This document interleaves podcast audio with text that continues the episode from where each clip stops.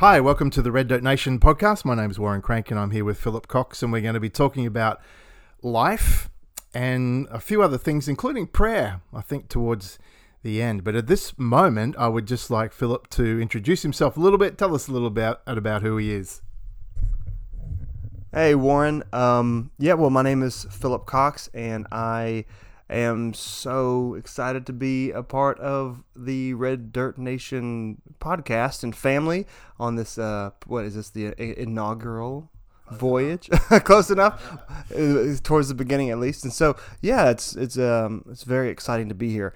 Um, I am from Nashville, Tennessee, originally from the states, and moved to Brisbane back in 2016, and we can kind of get into those circumstances a bit more, I'm sure, as we kind of go. But uh, but yeah, I've been here for the last four years now, and um, loving living in Australia. It feels very much like home, and uh, meeting amazing people like yourself and uh, the people that have kind of uh, the community that's surrounding how you and I actually met as well. And so it's been a it's been a fantastic um, few years of being here for sure. So good. Now you are a musician, and um, in some ways, love brought you here. So tell us a bit about your your journey as a musician, and also your family circumstances. Yeah, absolutely. I uh, well, when I was when I was about nineteen or twenty, well, I grew up. I grew up in in kind of a standard traditional church environment where there was lots of music and for me, the goal was always I wanted to be behind those drums because that seemed like the coolest part of church to me. Just about the guy that got to play drums at church, which was cool. So when I was 13, 14, I just started playing and playing and playing, and and uh, by the time I hit 18, 19, I kind of knew that I wanted to pursue that as a as a career, and so um, through a lot of just varying relationships and circumstances, I found myself m- moving up to Nashville, Tennessee. I was in I was born in northern Alabama, grew up in northern Alabama in a little town called Huntsville, um, known for space and NASA and all that kind of good stuff. But I moved up about an hour and a half north to Nashville, which is the home of obviously country music, but it's also the home of the quote unquote Christian music industry um, if you can call it that. Not always a lot of Christian about it, but there, but there's, but that's that's what it is. So, um, the, so the Christian music, and so I grew up listening to quote unquote, you know, contemporary Christian music and artists, and and so I was chasing the dream to go up to Nashville and and meet some of these guys and and get the chance to play with them and play for them and and um, so yeah, so for the probably a good eight uh, eight years, a decade or so of, of, my 20s, I spent touring around all throughout the states. Uh, took me to various countries um, around the world, and it never brought me to Australia. But um, a touring buddy of mine, a bass player, came over here and was touring with this um, Australian band called Alabaster Box. And while he was here, he ended actually met Suze and through a lot of different circumstances ended up introducing me to Suze which is my wife. And so we ended up um, kind of talking over Facebook and email and and FaceTime and for several months. This is back in 2010, and yeah, sure enough, uh, a year after we met, we were getting a yeah a year and a half after we met, we were getting married, and she moved to the states, and for the first six years or so, and through a lot of circumstances, I'll just like well um, a breast di- a breast cancer diagnosis for her in 2015, and um, a lot of our own relational um, turmoil that we were kind of in a really tough spot after about um, four, five years of marriage at that point, and um, yeah, we were. It was just it was a dark season for for us, and so um, we lost a little girl in that process as well, and so she just said, "I need to get home." To be with my family. She's got a very tight knit family here, and so um, we just sold. We we literally sold everything. We put, I mean, from lawn mowers to cars to like painting equipment. I was doing, I was painting at the time, and um, and our house and everything. We we sold everything and hopped on a plane with our three little ones or two little ones at the time, and um, we moved to Brisbane. That was in 2016, and we've we've been here since. That's so good. Now, Philip is something of a, a theologian, a writer, and he has an awesome website you should check out called theinsidejob.com.au. And we're going to be talking a little bit about why and some of the what's around theinsidejob.com.au. But I've been really, um, really enjoying connecting with Philip and working out, um, you know, what our points of connection are. He's mentoring me a little bit, which I've really, really appreciated. So we're developing a friendship, which is just absolutely smashing good. So if you go to the website, theinsidejob.com.au, you'll see that the website has various sections. We're going to be talking about something that's under the writing section. If you visit that site, you'll see it there a little bit later, particularly about prayer. But on the uh, website, it says of Philip that he's no stranger to difficult times in life. Now, he's already hinted at uh, at what some of those were, and uh, I think you can feel the weight of some of the things he's already mentioned. But I'd like him to explore a little bit more for us some of the difficulties that he's gone through because it's going to set the scene for our chat tonight about uh, prayer and faith and just life. So, if you'd be willing, Philip, as much as you're comfortable, just to develop that idea of some of those difficulties that you've been through, what it felt like, what it, place it took you to. Yeah, thanks. Um, and I, I, I agree. It's been it's been fantastic getting to uh, know you as well, of course, and, and building this relationship. Um, and the, and mentoring goes both ways. Everybody I meet, I consider to be uh, a teacher to me, and so it, it certainly is a is a mutual thing there. Um, but yeah, I um, I think I grew up. I grew up in a tradition church tradition, religious tradition, that for me focused on a lot of the promises of God. And there are a lot of passages in um, the Christian scriptures and the Jewish scriptures that talk about that, that use that kind of language, you know. Um, sometimes it's Proverbs, which is Proverbs or Proverbs, not promises. It's wisdom, not, not guarantees. Um, but still, a lot a lot of times people would, would take a, a verse here a verse there um, that seemed to almost guarantee a life of that if, if life was lived before God and with God, that you could just about count on things really going well. Um, and there are moments in life when that is true and moments in life when it does feel like that.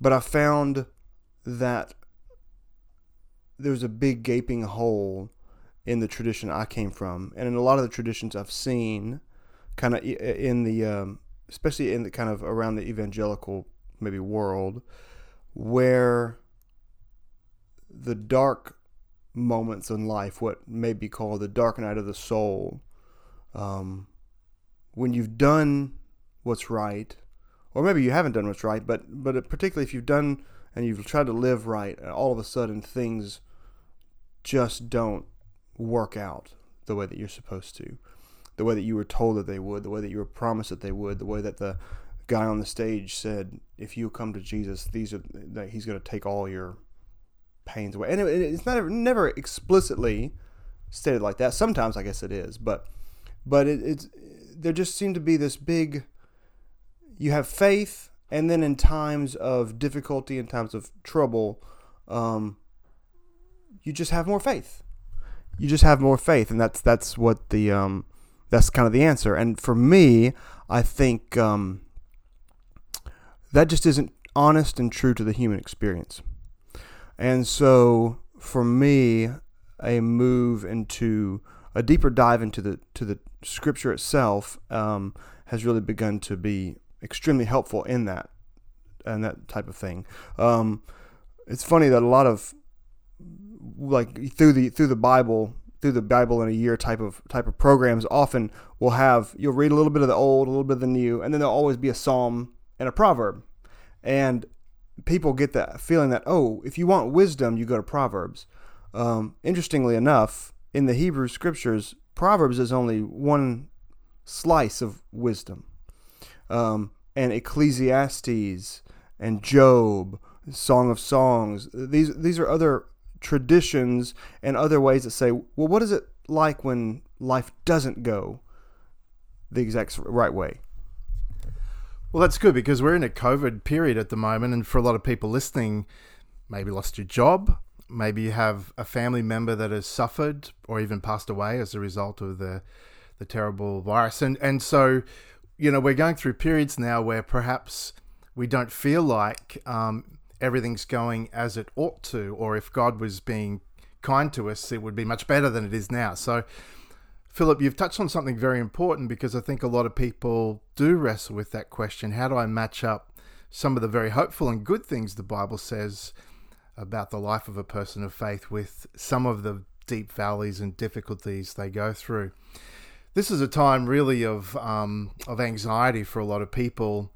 And I notice on your website you, do, you quote American philosopher and theologian Paul Tillich basically saying there are three types of anxiety um, fate and death, and uh, a lot of Aussies are, are pretty fearful of death. In fact, the University of Sydney um, got an article saying that they think the fear of death probably underlies all fears in the end.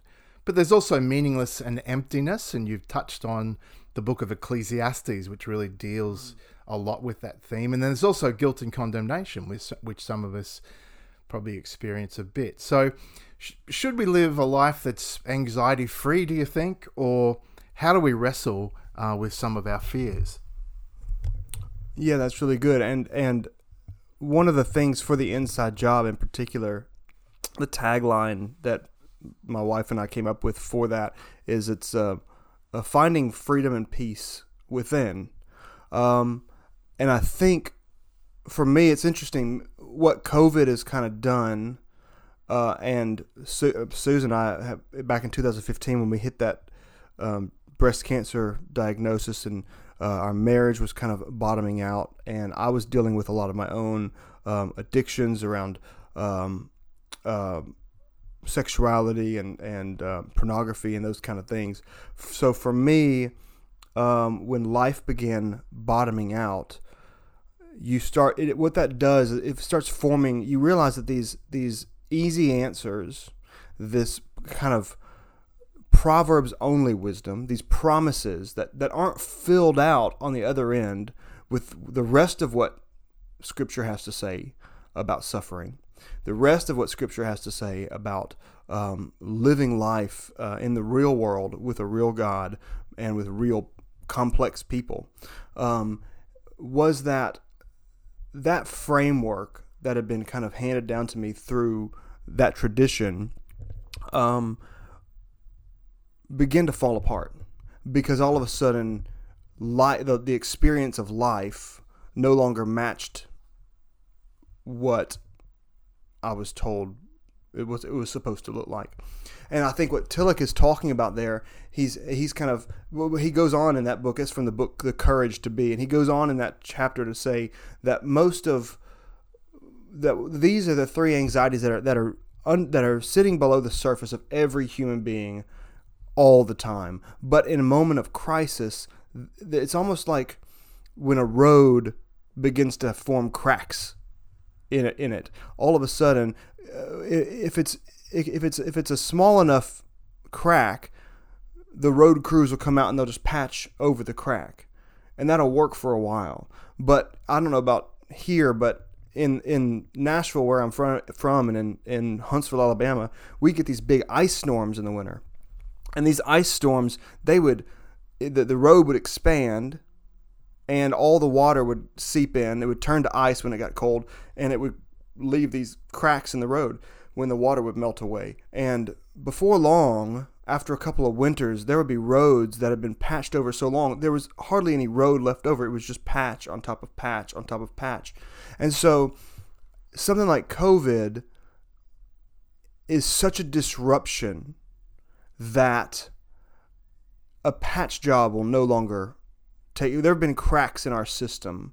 There have been cracks in our life that have been um, being patched over, and the fear, anxiety, guilt, and shame, um, fear of meaninglessness and purposelessness um, that's running, and all of a sudden, this structure that we've of whether it's our the superannuation that looks a certain way, whether it's the economics that are going a certain way, whether it's my my confidence in my job, my confidence in the amount of money I'm making, the confidence in my um, family or my faith community that all of a sudden is is no longer able to meet together, and all all of a sudden these things that we we can say, oh man, I, I really trust God, I really put my hope and I trust Scripture, all this stuff, and all of a sudden this is COVID has caused such a, a disruption, what I often say a, disequilibrium, this this dizzying experience that I no longer know where to even put my feet on solid ground. Nothing underneath me feels solid or secure anymore, and so um, that's begin to expose these massive cracks. And I think that's kind of what Tillich's getting at there.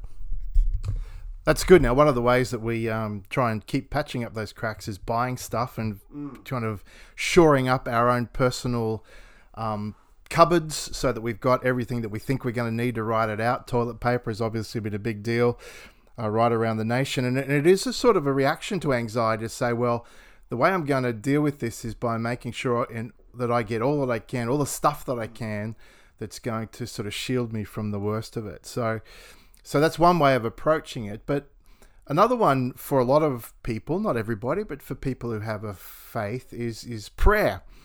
And I guess that the natural reaction in the face of these anxieties and and our foundation cracking and crumbling away is that well, let's pray that God will patch it up and fix it. And yet, when we read the Bible, um, there are prayers, I guess, that are along those lines for sure. But it's not sort of the only way of praying, is it? it there are there are other ways that we can approach this, and the Bible has um, quite a lot to say about prayer that sometimes surprises us. Absolutely, uh, it's very interesting. If you look through the New Testament, you find, and if you know anything about first century um, Jewish Roman world. Um, there's a, there was a lot of persecution that was beginning to happen around this Christian movement. It particularly picked up in the second, third centuries, but it was beginning.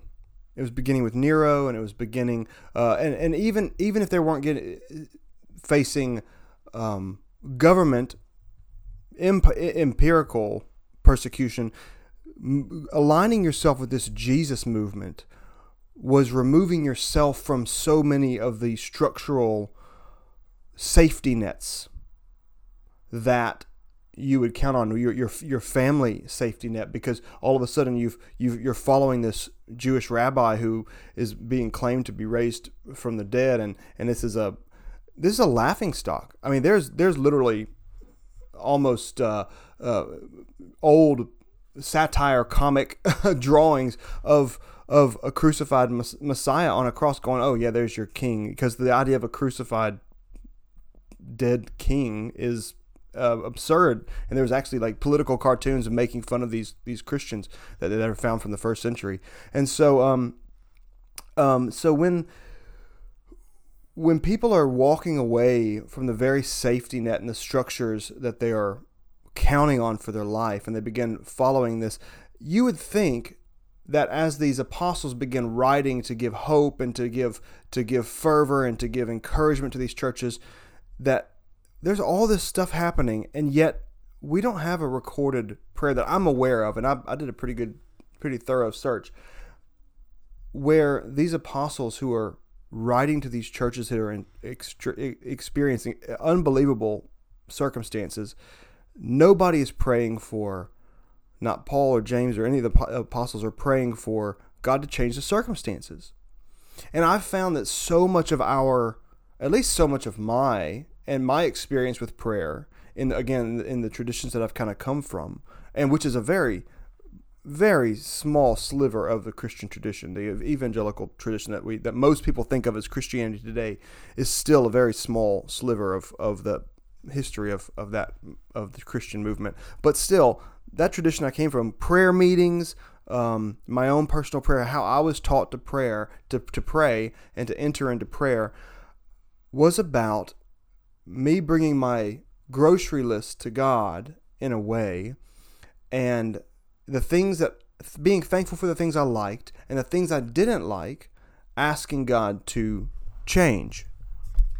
That's good, and it's interesting in your um, uh, under the writings heading, and when we're talking about prayer here, you have this great line I think where it says the Christ reality doesn't always transform what we see, mm. but instead transfers transforms, pardon me, the very nature of how we see it. And I think that's what you're getting to here.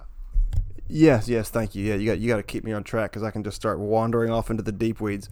Uh, but no, that's exactly the the point I was wanting to make was that throughout the New Testament, there's not one prayer that I found asking God to change the circumstances. Instead, what's being asked for is um, He's asking for enlightenment of heart, enlightenment of mind, uh, for a, a, new way to see, for a, a new set of eyes. And I feel like so so much of religion, in, in, in regardless of what season we're in, can be about teaching people or telling people what to see. Instead, I think what the Christ reality is coming to do is to teach us instead, not what to see, but instead teach us how to see.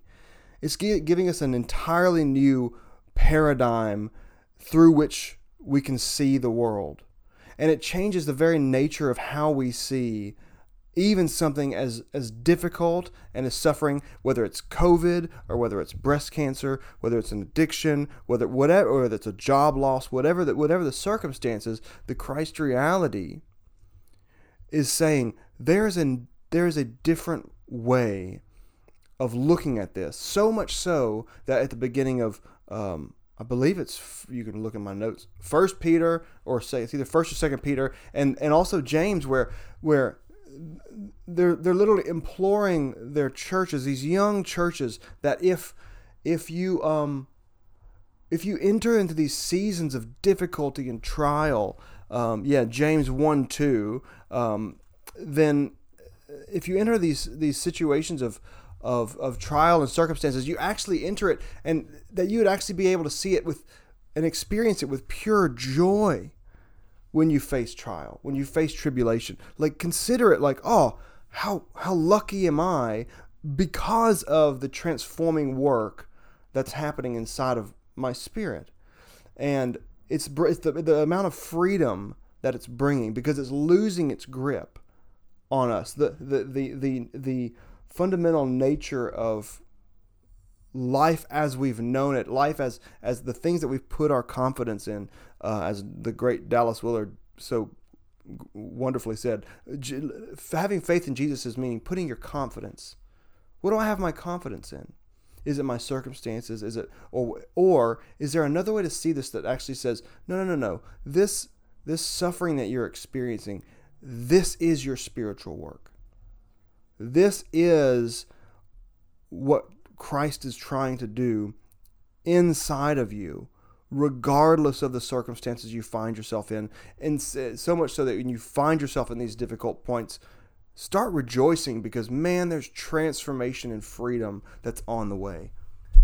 Yeah, and the New Testament picks up the idea of um, suffering and trials mm-hmm. producing patience and requiring patience that produces character and ultimately hope. So the transformative journey is so important. And as God sees what we're going through, the the challenges that Philip's talked about, even his own personal ones, um, God is at work nevertheless in those circumstances to produce something uh, in him uh, that, that's really quite beautiful. And if you meet Philip and his family, um, they're, they're, they're beautiful people and it actually shines through. So this transformation is not just something that Philip uh, philosophizes about. It's something that's done something deeply within him. Now, I'm going to get him to give some wrap up thoughts um, around prayer. He's already um, given us some great insights there. And then, what I'm going to ask Philip to do is actually pray the welcoming prayer for us. And then after he's done that, I'm going to ask him just a few general questions about um, about where he's been in Australia and some things like that. But I really want to wrap up this serious time by by letting him give some final thoughts and then asking him to pray that prayer for all of us. Absolutely. I um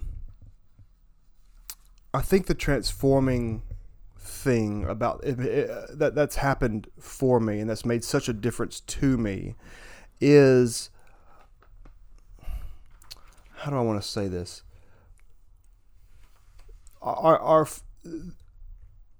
our basic nature when we begin to experience a difficulty, we begin to experience uh, suffering, when we begin to experience that the pain of that of that loss of relationship, the loss of um, a job, the loss of finances, the loss of security, the loss of a child, um, the loss of health, the loss of a faith that feels like it's slipping away.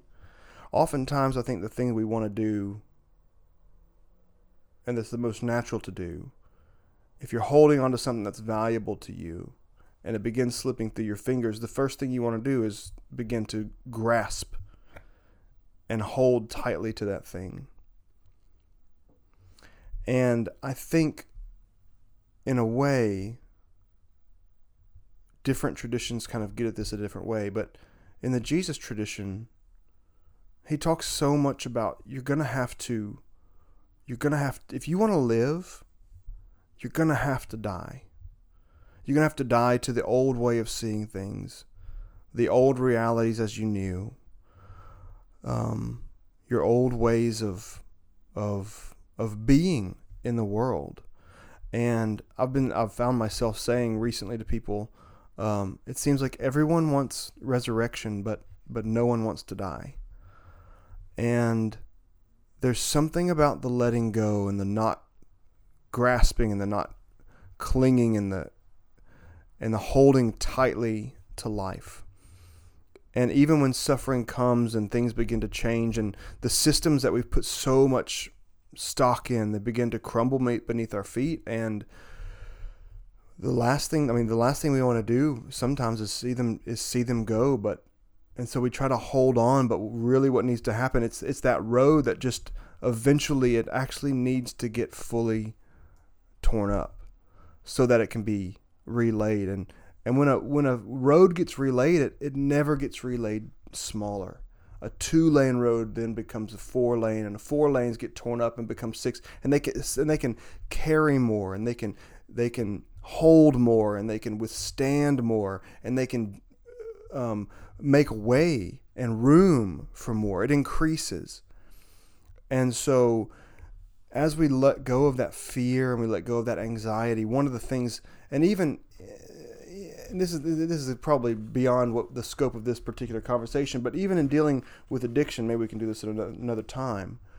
But dealing with addiction, so much of the time, we're whether we're participating in the addiction or we're trying to shove the addiction aside, um, it's still a clinging to the addiction there's still an obsessing over that thing, whether it's pushing it away or whether it's giving into it. And this welcoming prayer offers a new way of seeing that simply allows, makes space for the difficult, makes space for the joy, and the joyful makes space for the suffering and the celebration, makes uh, room for the addiction and makes room for the freedom so that none of it has a hold on and a grip on us.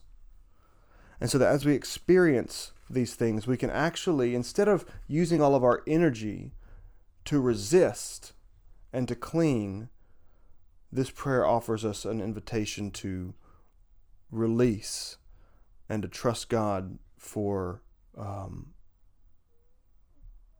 being the provision for what we actually need, which is transformation and freedom. Um, and so, if that's okay, you want me to just go ahead? Okay, so this is my, this isn't mine. This is Thomas Keating, and I think he even got it off of somebody, but it's famously Thomas Keating's prayer. And the prayer simply says, welcome, welcome, welcome. I welcome everything that comes to me today because I know it's for my healing. I welcome all thoughts, feelings, emotions, persons, situations, and conditions. I let go of my desire for power and control. I let go of my desire for affection, esteem, approval, and pleasure. I let go of my desire for survival and for security. I let go of my desire to change any situation, condition, person, or even myself. And I open to the love and the presence of God and God's action within. Amen. Amen. And if you want to look at that prayer, it's on the website, theinsidejob.com.au. That's Philip Cox's website. And you can go under writings and you'll see that prayer is listed there. My name's Warren Crank. This is Red Dirt Nation that you're listening to. And I just want to finish off with a couple of questions for Philip about um, his experience of Australia, obviously being yeah, a US person who's come here. The question that I'm going to ask everyone in this podcast at some point, Philip, is um, what's the most amazing place you've been to in Australia? Something that maybe blew you away a little bit. All right. So I I actually I don't know the name of the place, but I will tell you, I am a uh, since moving here, I have so grateful to uh, have connected and to be a part of a small, really small Aboriginal faith community called Dion, which you are uh, uh, very closely connected with now as well. And so, um, I down in Bundjalung country, I went down with um, the founder of Dion, Billy Williams, and he was doing a speaking engagement down there. And we spent the night hanging out with this guy Kyle. And the next morning we woke up and we simply went out to the beach, and there's this beautiful rock formation that look it's a, it's an echidna coming up out of the water and there's a beautiful story around it that Billy told me. And we sat out there uh, and we're both a bit a bit contemplative type of type of guys like yourself.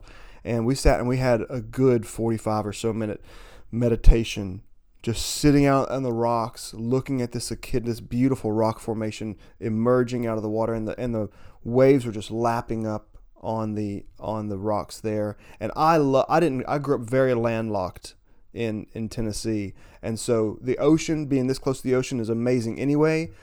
And I love the sandy ocean, but I particularly like the um, rocky ocean, and so that was a beautiful spot. Also, there's a some great rock um, rocks, big boulders out in Mooloolaba that we vacation and holiday at as a family, and the kids play in the rock pools and stuff. And that that's just a beautiful scene to me. All right, mate. And the last one is you're um you're part of us now, and um and you know you have um, Aussies in your family too, obviously. So, what are some of your hopes and dreams uh, for this country? Everyone's going to have probably some different ones, but we'd love to hear yours, Philip. Mm. Yes, yes. And in four years, I've I've, I've certainly developed a few. Um, in what I've seen for the church, my hope for the church is that we would begin to see the deep connectedness of us all, and that we would be able to stop splintering ourselves off again and again and again and, and showing all the ways that we're different, and instead saying, no, no, no, no. God is holding, the Christ is holding all of us, and we are all a part of this great, amazing thing that is the Christ. And that we would wake up to our oneness with all that is. And we would stop splintering ourselves off. So that's a huge hope. And also, that in a huge part of that, um, that First Nations people would be able to come and they would be able to, with the fullness of their culture and the fullness of their language and the fullness of their experience and the fullness of their wisdom and goodness as a people, and they would be able to be said that they would hear the Christ and hear the church as the as a voice of the Christ to look at them and say yes, a cosmic resounding yes to all that they are and all that they have been, and that they would be able to experience the Christ without having to shed their own culture, and that they would be seen as as um, beautiful, wonderful images, faces of of of God. That's my prayer for Australia. So good. Well, you've been listening to Philip Cox. Uh, you can check out some of his writings and musings at the website theinsidejob.com.au. My name is Warren Crank, and thanks for listening to Red Dirt Nation podcast, huh? And we'll talk soon. See ya.